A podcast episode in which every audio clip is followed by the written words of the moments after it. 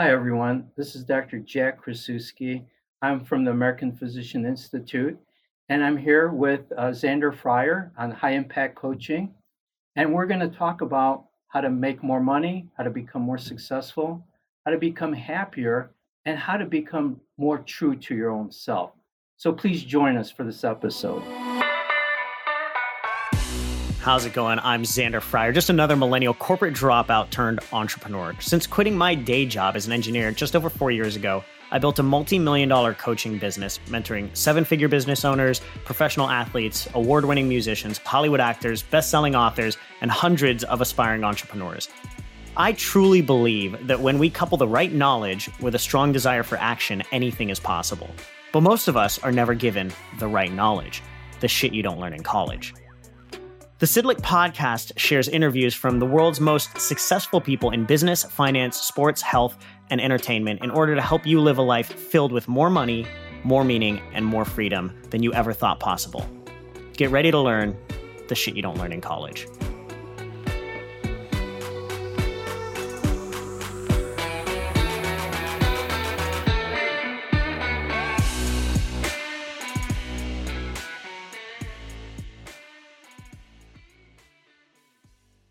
All right, how's it going, friends? We are back with another great episode of Shit You Don't Learn in College. Today, my guest is Doctor Jack Krasuski. Doctor Jack is the executive director of American Physician Institute that has pro- been providing U S physicians with continued med- medical education since two thousand two, so two thousand two. A P I has developed over fifty medical education courses uh, in everything from psychiatry to surgery, anesthesiology, pediatrics, sleep, and he spends most of his time to le- lecturing to thousands of the most intelligent people in the world, physicians.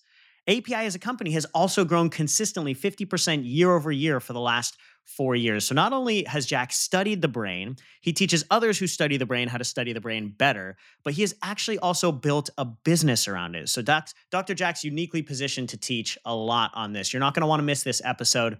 Uh, in it, we dig deep on some of the craziest topics like how to find true happiness, the biggest mistake we make in today's education system, the Einsteinian way of thinking that is suppressed by today's society, and how to accept the negative parts of yourself so you can actually find Find joy. And don't forget, we only spread our message when you share this knowledge with others that need it. So you, if you enjoy this episode, please share it with on your social media and tag at Xander Fryer. And don't forget to subscribe to the podcast on iTunes and give us a five-star rating so you don't miss any other great episodes. Every week, my team goes through our reviews, and for every five-star review that's new, we plant a tree to restore the rainforest in Madagascar and provide a child in India one year of vital e-learning. So if you give us a review, you're giving back too.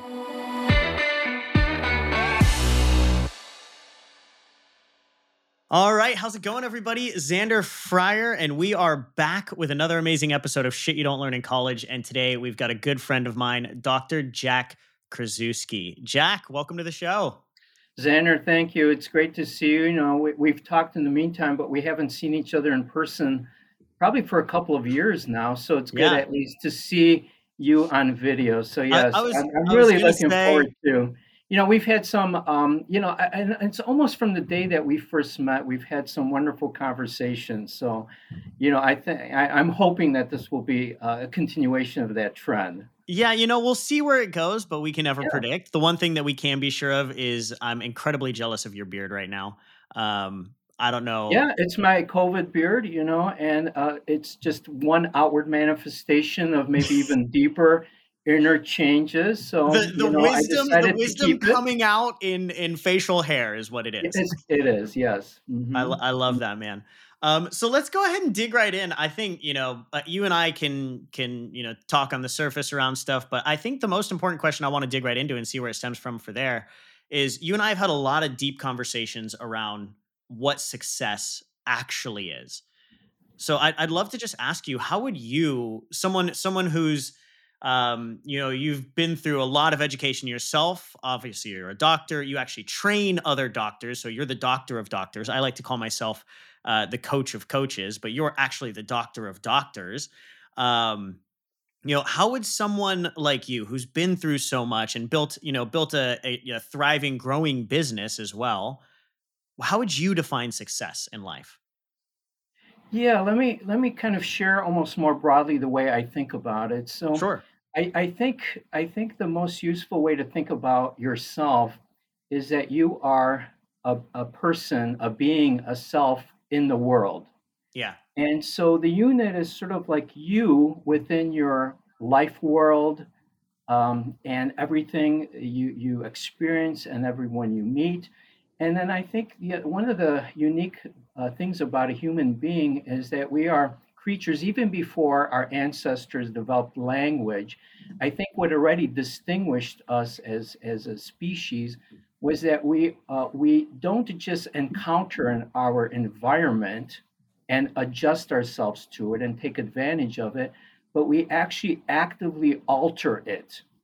Yeah, we are we we not only observe the world and manipulate it and interrogate it, but we change it. We create our world.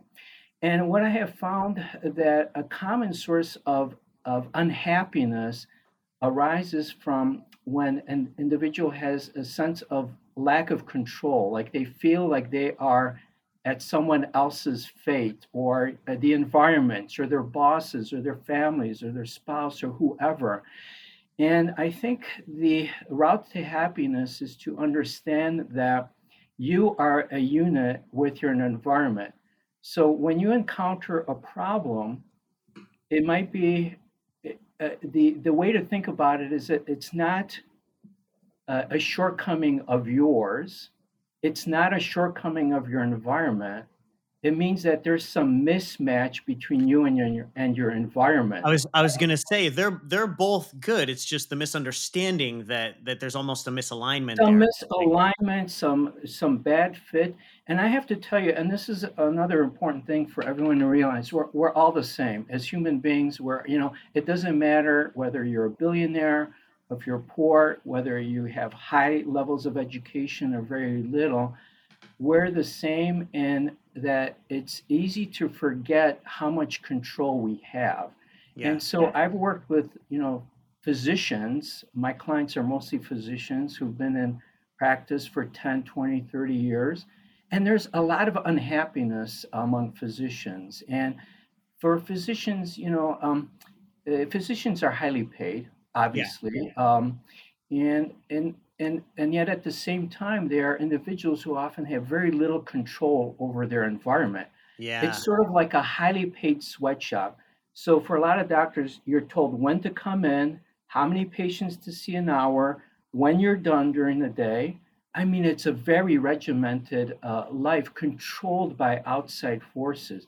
And then you have to fill out forms for insurance, and then you have administrators, and then you have to meet Uh, you know, some pro- productivity quotas. So, so it's, it's a very controlled like, yeah, lifestyle. It's, it's almost like, yeah, you're, you know, we think, okay, what makes you happy? Well, making more money and being highly educated will make me more happy. Well, physicians are highly educated and make great money, but the simple fact that they don't have control is actually the reason that, you know, things like physician burnout exist.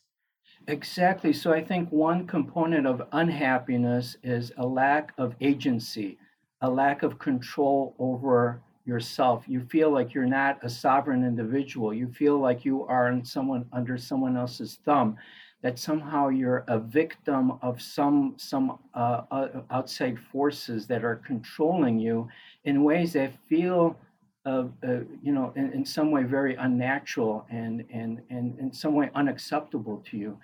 And so what happens is, so a huge percentage, and I've surveyed, you know, uh, my the physician clients, huge amount of unhappiness. I remember, and this was a psychiatric conference a couple of years ago, I surveyed my audience, and nineteen percent, meaning one in five, really said they were so burnt out, they were they would quit the profession. Wow. They would leave the profession. So half of the audience said they were moderately uh, unhappy and burnt out. And actually one in five out of that larger group said they were so unhappy, so severely burnt out and unhappy that they were ready to quit.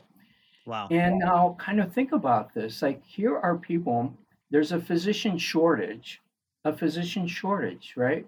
Yeah. If you ever try to get an appointment with your doctor and they tell you three months from now, I think we're all aware that, uh, you know, there, there's a, a lot of practices, a lot of medical centers are short on doctors, right? And, and so that means doctors, not only are they highly educated, make a lot of money, but their their the their world the world is an oyster to them. They could just go and yeah. they could walk across the street and get another job. They are vastly needed. Vastly yeah. needed. And on a very practical level, seriously, you can leave your job and get a job tomorrow morning. Yeah. I mean, one of, of thousands of jobs. And if you're not sure where you want to go, you could go local tenums. Someone will pay you one thousand dollars a day just to work like a day at a time until you figure out, get your head on straight and, you know, whatever. Then why is there so much unhappiness? Why is there yeah. so much burnout? And I think it's, it's, this is kind of where I'm getting, this is my long answer to your short question, is because we think about ourselves and we often own that unhappiness, that dissatisfaction, that disappointment, the anger of our lives by thinking there's something wrong with us. If only, if only if I were this way, if only this was like this or like that. Yeah. And we forget that we are uh, creatures in an environment, and we are the type of creature who chooses our environment and creates our environment. And so I think that uh, I would advise everyone, anyone, everyone to always consider your agency. Figure out what is it that's making me unhappy, dissatisfied, angry, frustrated, whatever it is, le- less than successful in any kind of way, financial, emotional, any other kind of way. And then kind of say, well, you know, what is the fit between me and the environment? Sometimes you do want to change things about yourself, about your mindset, the things you pay attention to, right? It's so easy these days to get really focused on bad news. There's always yeah. some news in the world that's either bad or makes you angry and upset because it's something that you disagree with.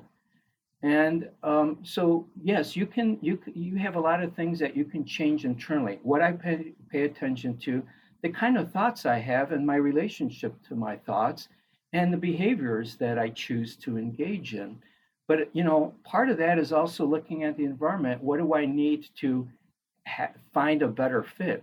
And again, even among physicians who really in like is and I and I think they're a good example, because they're an example of people who really don't have much friction between moving from one position to another, really no friction, and yet many times they don't even think of that. They kind of continue to stew in a very unsatisfying, maybe very demoralizing situation, and they continue to suffer in it without taking control to change that situation. Rather than taking ownership of their environment and starting to change the things that they can change. Either change the environment you're in or seek out another environment. Yeah. You know, Let's, so the route to happiness is that sense of, of, of ownership, of being sovereign, of being an agent in the world. And again, you know, of course, if, you know, you're listening to me, you're like, well, yeah, that's easy for you to say, Jack. You know, it's like you're in a privileged position. I'm not nearly in that privileged position. So I do understand that. So, you know, you have to kind of take what I'm I'm saying and and with a grain of salt, or kind of with, a, you know, kind of apply it to your own circumstances. But I think that most individuals, whatever their station in life, wherever they are in their career, it's sort of like, how do I either change my environment, yeah, uh, the, my current environment, or change into a different environment.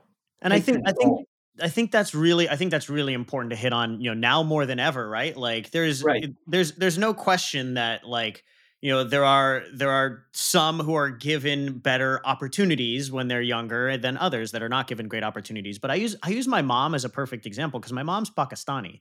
So my mom grew up, you know, in, in Pakistan, dangerous stuff going on. And, you know, she was able, she, rather than, you know, staying in Pakistan and, and, you know, when she turned fifteen, she found a way to uh, immigrate to the U S, like escape everything that was going on there, come to the U S, put herself in a better environment and an opportunity to succeed. And even as a, a woman, a woman of color, in, you know, the the sixties, seventies, and eighties, she was able to get educated. She got a master's degree, got uh, was actually going for her P H D, faced a lot of issues as she was doing this stuff, But she ended up building a very, you know, safe and stable life for myself and my sister and our family because of it. You know, and, and, you know, I think the big thing that you're talking about here is like, you know, we, we, not everybody is dealt the same hand, but at some point, like, we have to make the decision of either taking ownership of that hand or not, and seeing what we can change. Yeah. And I think what's really interesting to me is that it, uh, for, I think a substantial, you know, proportion of, of people, it's not that they've considered taking control and making a change and then said, no, it, you know, I, I don't, I'd rather not, you know, it's too much work or something like that. I think that it's almost the problem starts earlier, prior to that. It's not even ha- uh, realizing uh, the the possibility of making a change as dramatic as, as like your mother did. I mean, yeah. she, it, it sounded like she didn't just uh, emigrate with her family, kind of like the teenager in tow, that she was the she instigator. Was the one. She was the one. She yeah. was the one. So, and and by the way, now speaking, I'm going to speak as a business owner, you know, yeah. and I, who has a team of people. I think that the, the, the people that are most successful in my company, and I think across, you know, any kind of a business situation, they are the people who take initiative. Yeah. So I think a common, a common, you know, thing that, that could be a source uh, or a, a point of improvement for people is always think, how can I take initiative? Like even, even, uh, even if I don't think I can, let me start thinking down those paths. Because once I have an awareness and almost make it a habit, almost make it a habit. And by the way, this is what I think separates entrepreneurs from other people. It's just sort of, these are the people who take the initiative. And once you start thinking about life, like, so uh, going back to my initial point about uh, uh, I'm a person, a self moving through the world, I actually kind of have that sense almost of like it being in motion. I'm sitting here in front of you, but I am in motion in this, in this case, mentally.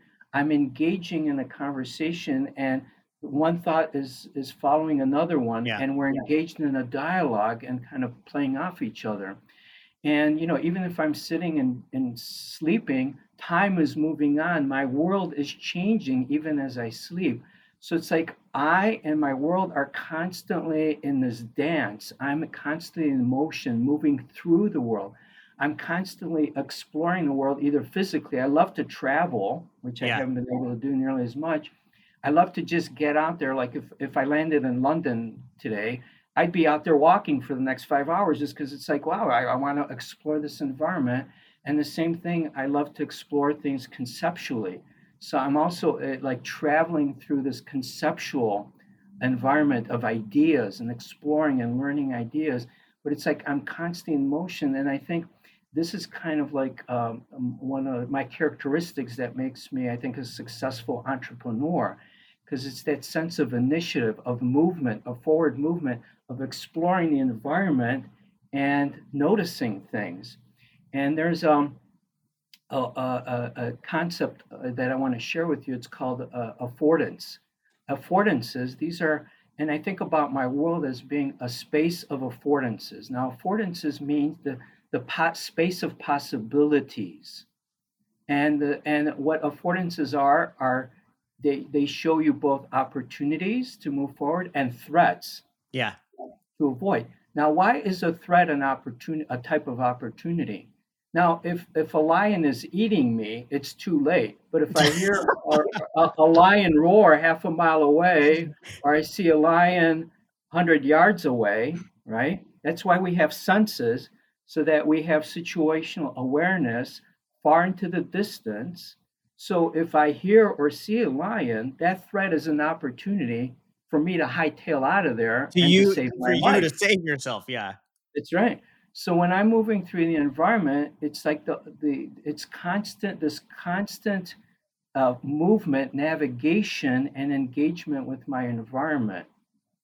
Yeah. Right? And I'm constantly seeing opportunities and threats, which which is just as important and sometimes more important to see than the paths forward, the paths not to take, because that can really lead to some damage. And, you know, uh, one time getting damaged or killed, that ends the show. Yeah. While opportunities, you can let go of ten opportunities and then grab the eleventh one, because opportunities are arising, you know, ten times a day. And I'm sure, and I actually wanted to ask you about this, because sure. one of the kind of annoying things about people who are entrepreneurs is, like, you can't go through the day without saying, like, you know, why is this not work? Why, why is this so difficult? Why is this so complicated? How yep. come no one's doing this? Now, like, if I were to do it, I would do this, I would do that. And constantly, like, you know, you're ready to start a new yep. company, like, you know, four or five times a week. And then you're like, hold on, I'm getting exhausted in my every, own head, every, every, coming up morning, with new brand names, yeah, right? Every morning I feel like I'm starting a new company. I'm like, oh, we could go do this, this, this, and this. And I'm like, wait, wait, wait, right. pump right. the brakes. Like, let's get focused. Let's keep doing what we're doing. Stay right. the course. Yeah.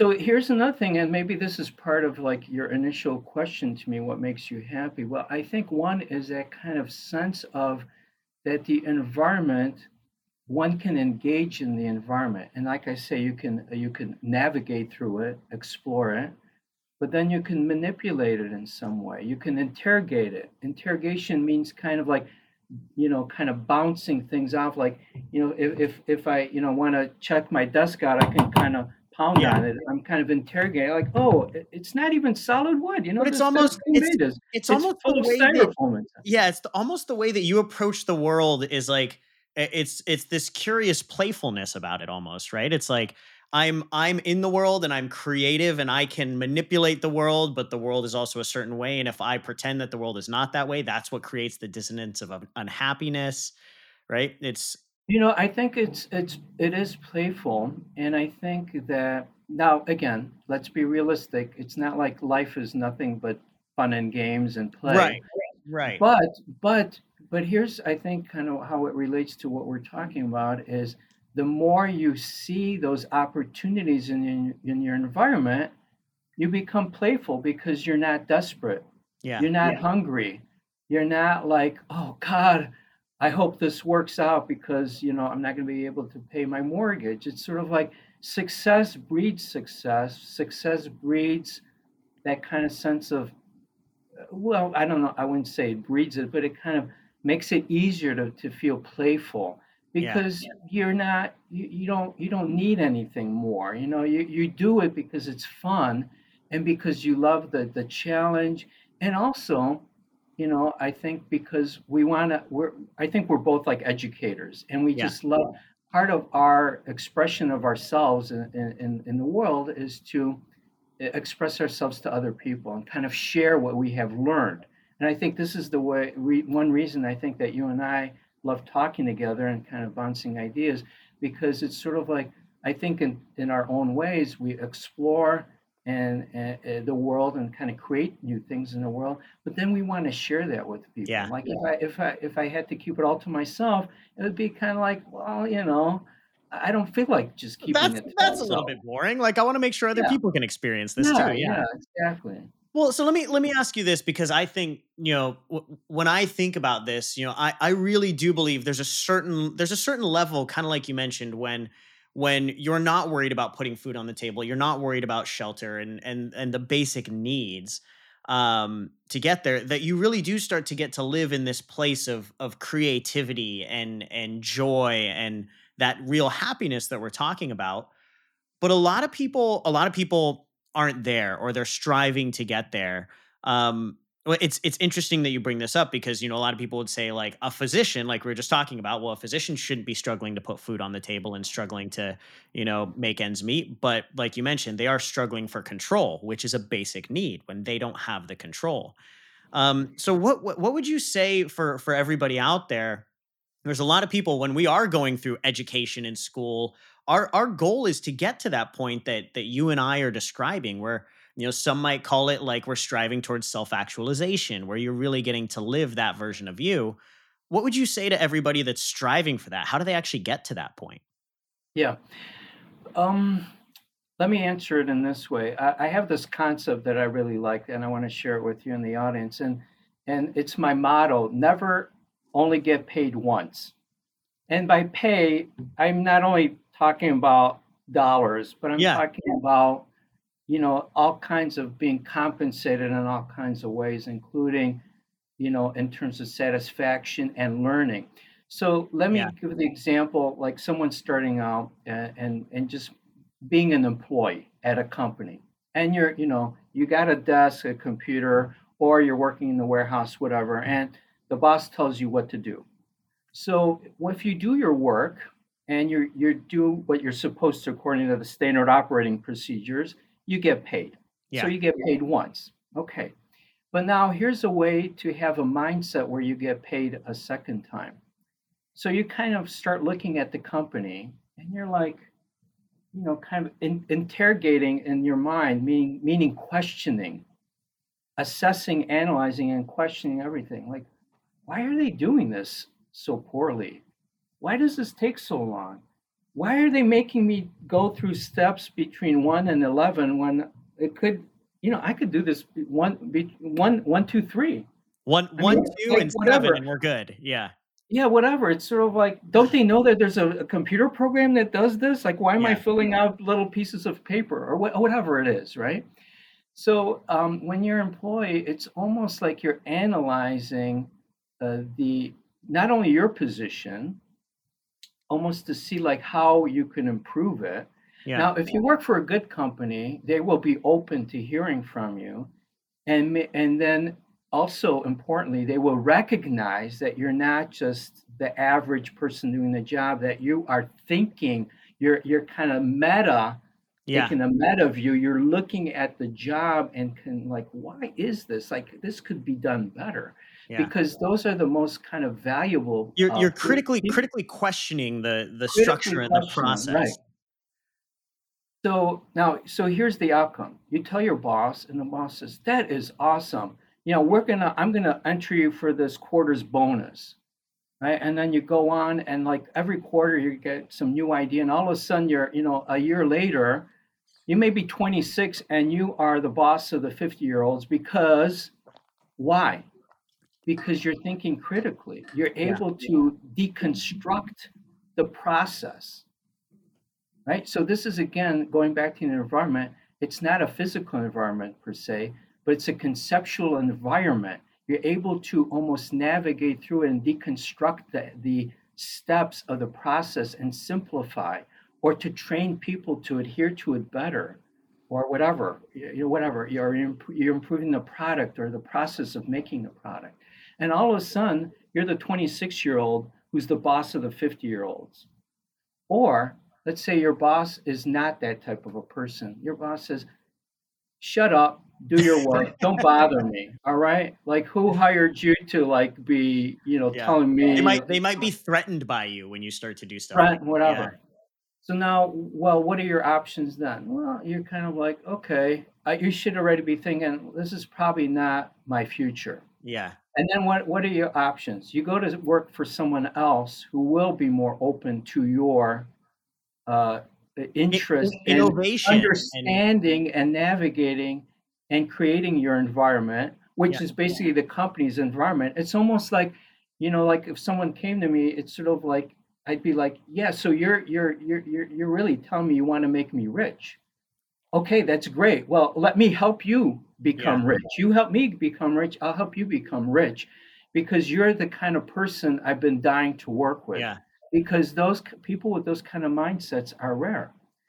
The other option well, let me, is let me, event- you, let me let's go back to that for a second. Why why are these people rare? I mean, this is, you know, speaking of shit you don't learn in college, this is not a concept that's taught in school. I, I remember um, I was just reading uh, Albert Einstein's biography, and one of the things that he talks about is if education, if the leaders of education were uh, were able to Uh, basically, like, allow students to critically question the exact thing you were talking about, critically question more, right? Not get upset when students, you know, questioned why this and why that, but actually uh, like allow that and enable that, our society would grow and be fulfilled in a, at a much vaster rate than it was before. Why is this not done?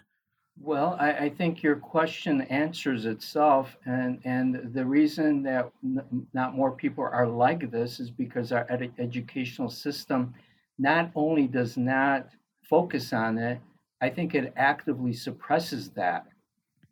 you know, so for example, yeah, can you expand on that? Well, for example, um, uh, one of the initiatives, and I think it's an important initiative, is to help students learn to write better. And so you learn to write these uh, kind of short essays, and you're supposed to have an introduction, introductory paragraph, and the concluding one, and three in the middle that kind of support. You're supposed I, I to remember kind of that. Make, right, like claim, this is my claim, my thesis, whatever, and then I'm going to provide three paragraphs of argument. Now, this is both very good and, and but very constraining. So it's a good first step. It's like, oh, you know, you taught me like the basics. It's sort of like if I was learning to play tennis, it's like, hold on, which, which way do I, which end do I hold? How do I hold? Right? Yeah.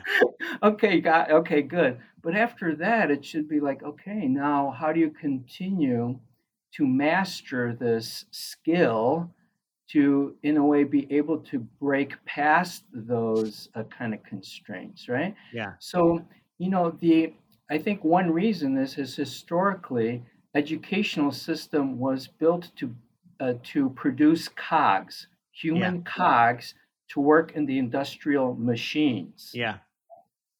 And it's still under that legacy.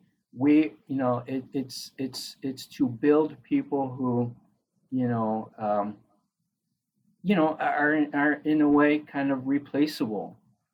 But yeah. I think. Obviously, the world is no longer like that. It's not been like that for a long time. So the educate there's a mismatch between yeah. students and their needs for happiness and success in their lives and the way that schools approach them and, and what they teach them. Which, by the way, you know, one of my dreams, and maybe this is one of yours too, I would love to someday start a school to kind of like, you know, if I can't find one out there that already yeah works yep. the way it should, then what the hell, I'll do it, you know. But anyway, yeah, um by, by the way, I think I, I may have told you this before, but that is that is one of my dreams, is to either start a school or make so much noise that we can actually get into the other education systems and start to to revamp and help them realize the way that they need to do this to not produce cogs, but produce oh. individually individually contributing members of society moving moving forward. So that that's right, Xander. Those bureaucrats there are going to just welcome you and say, "What, you want to come in and yeah. and kind of like change everything we do, and then probably eliminate our positions? Yeah, come on. Yep. Oh, let me give yep. you a big hug and bonus already." No, yeah, I, I think the only uh, sometimes you do have to be an outsider. You just have to sidestep those institutions that are kind of set in their ways, and, you know, let them be, but there's always room for new new startups and new ideas. And, and all right, and, guys, you're you're hearing it first. Xander, Xander and Doctor Jack Krasuski are going to be starting the Shit You Don't Learn in College College in twenty thirty. So no get kidding. ready. Get ready. Hold on. hold on. Hold on. You want want me to wait another decade? Come on. Um, I, twenty twenty-five? Um, I don't know. Um, let's talk more. But anyway, so let me get back to um, uh, where was I? I was so I was saying like, so if your boss rejects your initial overtures, like, hey, I think I can make this better. Yeah. Right? You move on and you find another boss who's going to be like, hey, I want to play ball with you. And respectfully, I'm going to allow you to grow. You're going to make me money. I'm going to make you money. Yeah. And this is kind of like, I've got the resources, but you got the ideas. And yep. maybe this is a good team. Or you just say, screw this. I'm going to start from scratch. Yeah. And then you start from scratch. And I think, but then that's the biggest challenge. How do you start from scratch? So another thing is, I've worked over the years kind of just volunteering at different like kind of business Um, kind of mentoring groups and, and and so forth. And I think even a lot of people who are already in that in that mindset of like, I want to start something, they I I think they they try to build like a huge structure, like, you know, like I want to start a podcast, or I want to start um, um, a newsletter, or, or or whatever it is, like yeah. you know, and and they build this huge structure that they can never get off the ground because they never feel like they know enough. And what you're, I think the approach to take is then whatever it is that motivates you, that you think that is going to be the service or product that you want to provide, start doing it immediately and for free. Like if you have some great idea about something, and then you do podcasts on it or start doing, uh, you know, get on Medium and, and write articles on it, do blogs on it, get on other people's podcasts and talk about it. And if no one is interested, well, you know, maybe maybe there was a reason that idea didn't exist because it's not. Yeah, you're going to learn. You're going to learn quickly. You're going to learn. Or all of a sudden people are like, wow, this is awesome. And then you start by the questions that come up. Like you're asking me questions, or like, or people commenting on your YouTube, you know, uh, uh, channel or whatever, or commenting on your blog, wherever, and then they help you refine the yeah. ideas and actually allow you to find out what their points of pain are, because you may be right, but you may be wrong.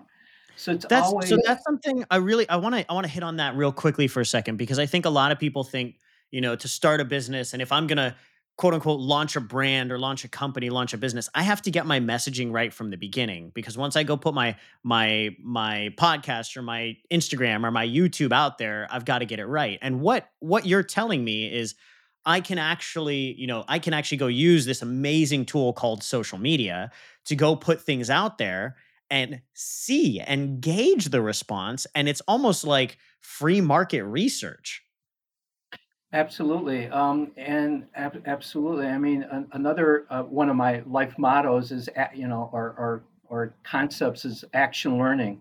Yeah. Like yeah. you can never, ever uh, tell what the what the end result will be. You have to start taking those steps. Um, you can't like, I have to get my entire team assembled and have everything, every detail worked out.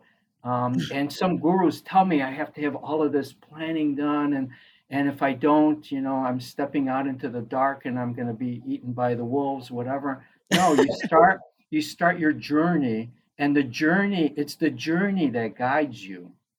And you will often discover, and you will discover this among many companies too, high tech companies, all kinds of companies, where they will start in one direction. People reject their product. They still have millions or billions of dollars of investors' money. So they're like, okay, well, we could either give the money back or let's just kind of try something new. Well, we could go try this you know? thing. Yeah. yeah. You know, um, I, I, I like to point out that three M, you know, like the makers of, of uh, the sticky notes. Yeah.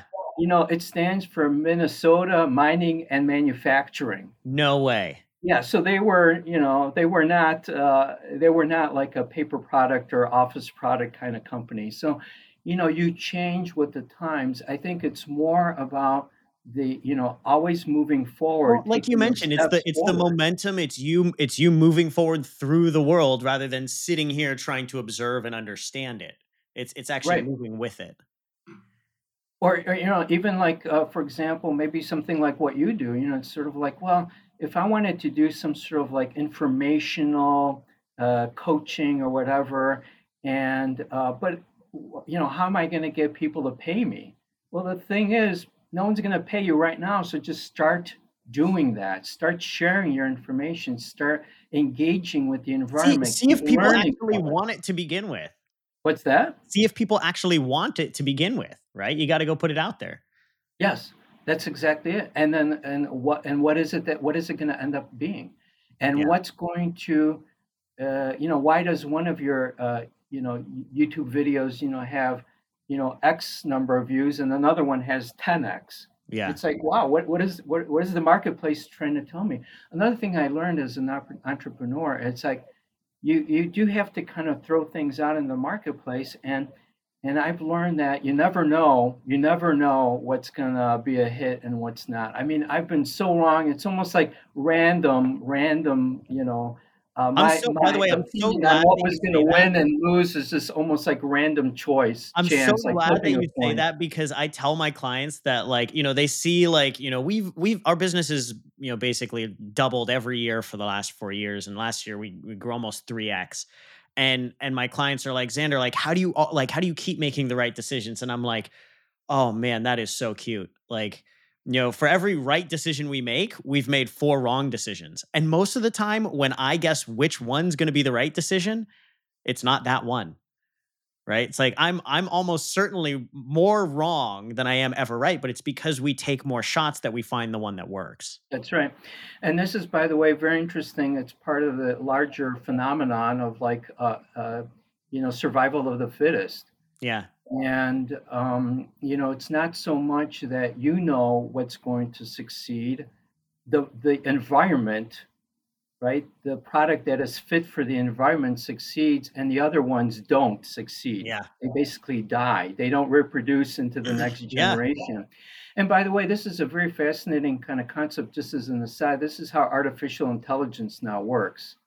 You know, it's it's basically, you know, A I, it's sort of like one algorithm against the other algorithm, and whichever one wins becomes now the new champion. Oh man! Right, and then and then they revise that one. So it's like it's so just like, except it occurs in like microseconds, and yeah. you know these iterations of the algorithms, like you know rec- like like uh, uh, recognition of um, kitty cats on on photos. Like it's which yeah. algorithm works better, but it's a process of like uh, of the two algorithms basically battling it out, and then the winner becomes the new. the new floor, and yep. then they, they set up a new challenger against the champion, and it just keeps on keeps on going. Uh, obviously, um, uh, uh, evolution of mammals such as ourselves occurs much more slowly. But again, in terms of business, and this is like, you know, um, actually the point of like fail faster, produce more, fail faster, because you're not the judge of what's going to succeed. You are the originator of that product or service.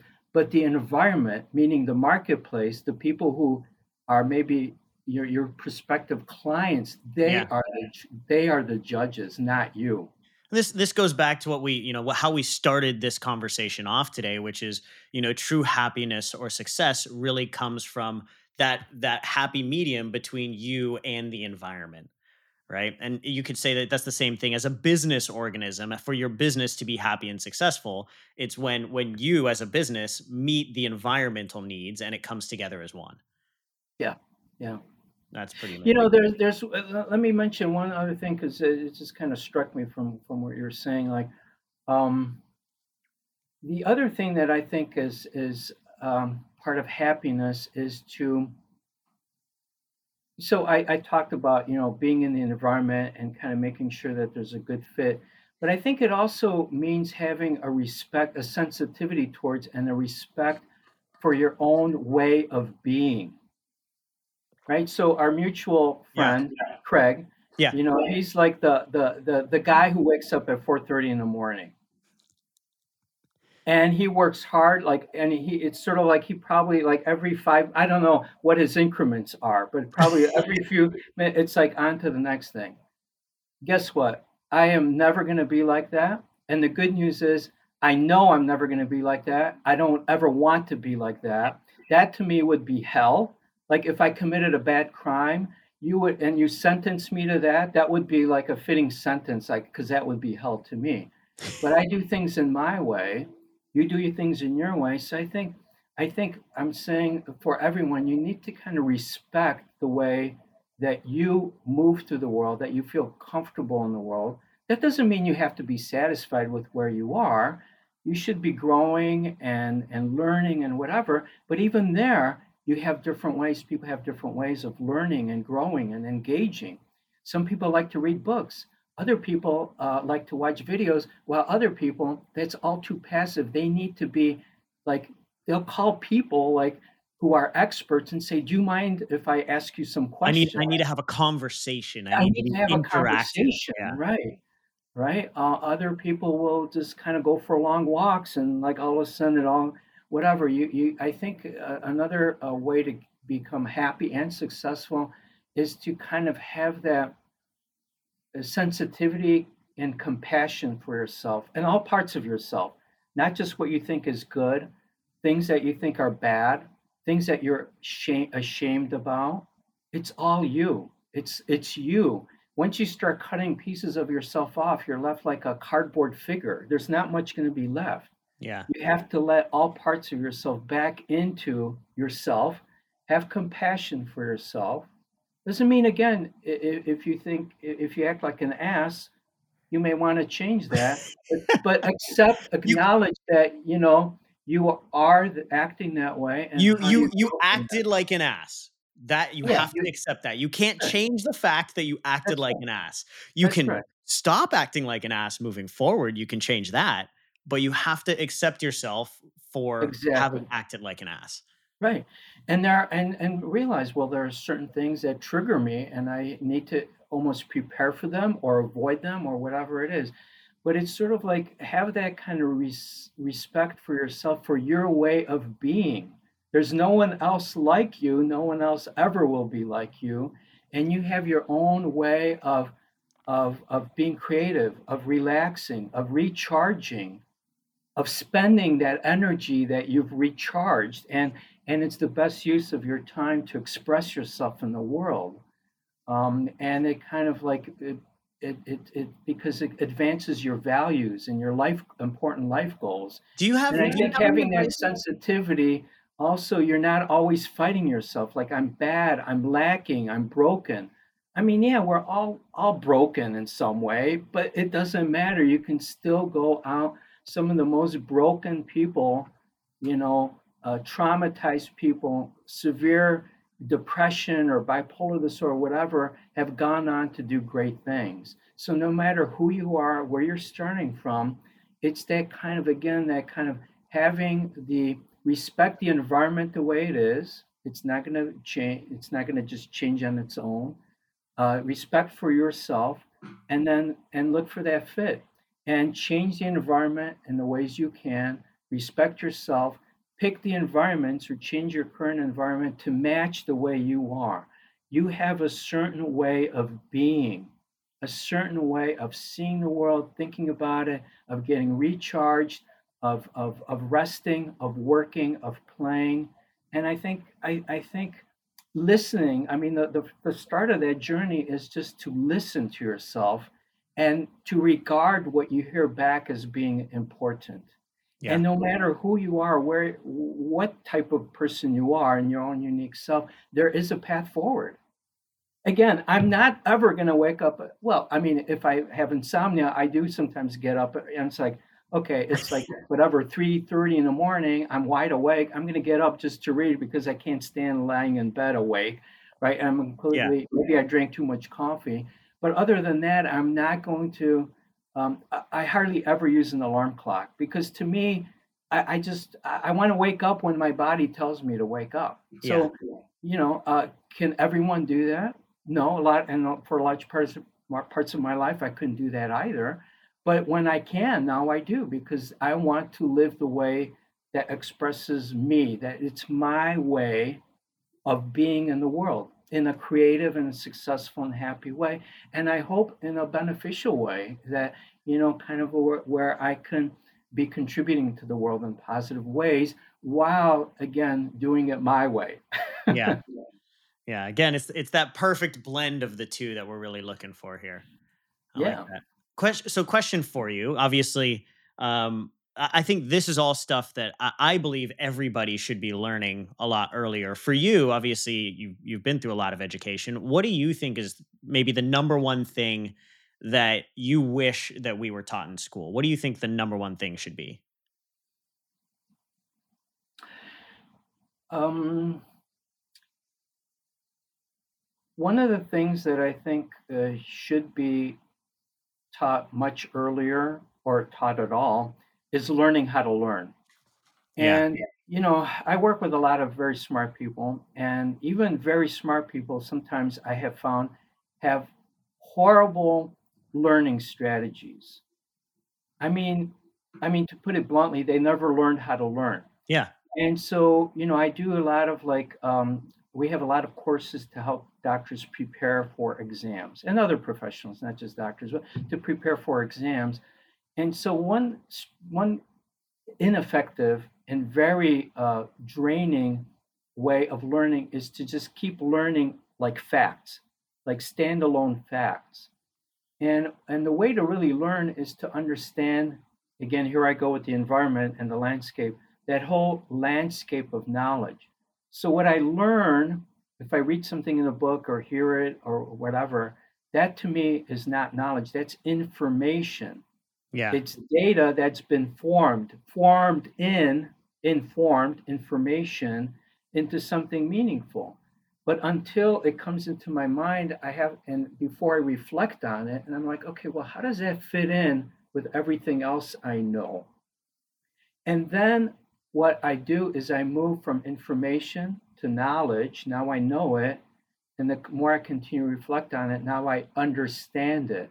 Yeah. I understand how everything fits together. So then I don't have to, well, I take it back. I still have to memorize certain things. And in medical school, you do have to memorize a lot of things.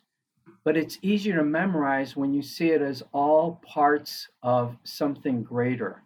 So it's not like a million little pieces. That's why I'm not very good at remembering names, because to me, it's like it's like individual like pieces of information. Yeah. But if if if I can see it as part of a greater process or a part of a greater whole, again, as part of a landscape of knowledge, uh, then I could like absorb it all, and it all kind of comes in, and then I have like a, an understanding of it, and then I don't have to try to remember uh, everything. So uh, now this may sound quite uh, abstract, but I do think that there are very specific ways that teachers can help learners learn uh, and to achieve uh, the, the acquisition of knowledge and transformation into understanding in much easier ways. Yeah. And I think it, and, it, it's funny you bring that up, because uh, I was just at a mastermind with, you know, Jim Quick is in this mastermind. I don't know if you know who Jim is. He's uh, like the brain coach for like Hugh Jackman and, and Will Smith and all those guys. Um, but his book Limitless is all about learning how to learn. And he says, he says, you know, if you, if you had a genie, you had like a genie and a lamp, right? And you would rub the, rub the lamp, and that genie gave you one wish, only one wish, but it could be, you could wish for anything. Well, what would you wish for? You'd, you'd wish for unlimited wishes, right? So that way you could keep wishing. And he says, well, I, if you're thinking about this in the way of learning, if you could only learn one thing, what would that one thing be that you wanted to master? Well, you'd want to learn how to learn better and faster than everybody else, because then you could learn unlimited things, right? And that that's, I think he, the way that he expressed that importance was like, wow, that's really crazy. And that's something we're never taught. We're never taught just how to learn in school. And when we, you know, the, the blunt force of information like you're talking about isn't working for us, we get bad grades, we get disinterested. And because of that, we're deemed either slow, or we're, you know, we're, we're you know, leave school because we never think we're going to make it, all because we're never taught how to learn. Yeah. Well, you kind of threw me for a loop, because my first wish I thought was going to be like the bottomless bottle of, uh, of a glass of Guinness, but now I have to kind of rethink that. So, yeah. Well, now that you have the unlimited wishes, you can you can wish for the bottomless glass of Guinness. There you more. go. That's true. Yes. Amazing. Well, uh, Doctor Jack, I think we could keep talking for hours, but I want to respect your time. Um, you know, one last question for you. What's, what's on the horizon for you, and where can people learn more about you? Well, you know, I'm just apply, applying away, uh, doing, uh, things through my company, American Physician Institute. And, um, you know, I don't have any, any, any kind of, um, the books or anything like that to kind of share Yet. with the audience. Uh, you know, maybe one day I will, because it is, obviously you can tell I'm kind of passionate about this stuff. But if you just want to see kind of what our company does, you can look us up on MasterPsych. That's P S Y C H. It's for psychiatrists, master psych dot com, just to kind of see the range of things that we do. And um, anyway, I wish everyone the best. And, and uh, Xander, let me end on this note, because sure. I, I, I think I, I'm I'm really thrilled by your success, and I'm really uh, I'm really happy for, you know, your audience and what they're doing. I, I think it's really, really important work. I think that we are going to enter a golden age of of coaching and tutoring and mentoring and training, and and I think that that is maybe one of the things that for a lot of people is missing. It's like sort of like. It's not that we have a shortage of physical possessions, but the um, the kind of mentorship and, and coaching and training in order to navigate our world in better yeah. ways, in very specific ways. So I think that what everyone is doing that are your listeners, you know, God bless you. I think it's very, very important work. I wish you a ton of success. And anyway, maybe we'll meet again. Awesome. I appreciate that, Jack. Uh, thanks a ton for being on the show today. I know our audience is going to get a ton out of this, and and we will do this again. Don't worry. All right, Xander. Thanks a lot. Thanks, man.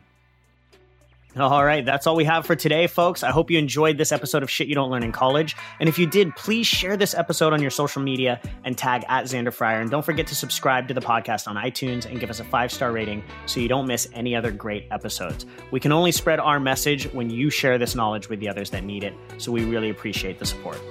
Thanks a ton.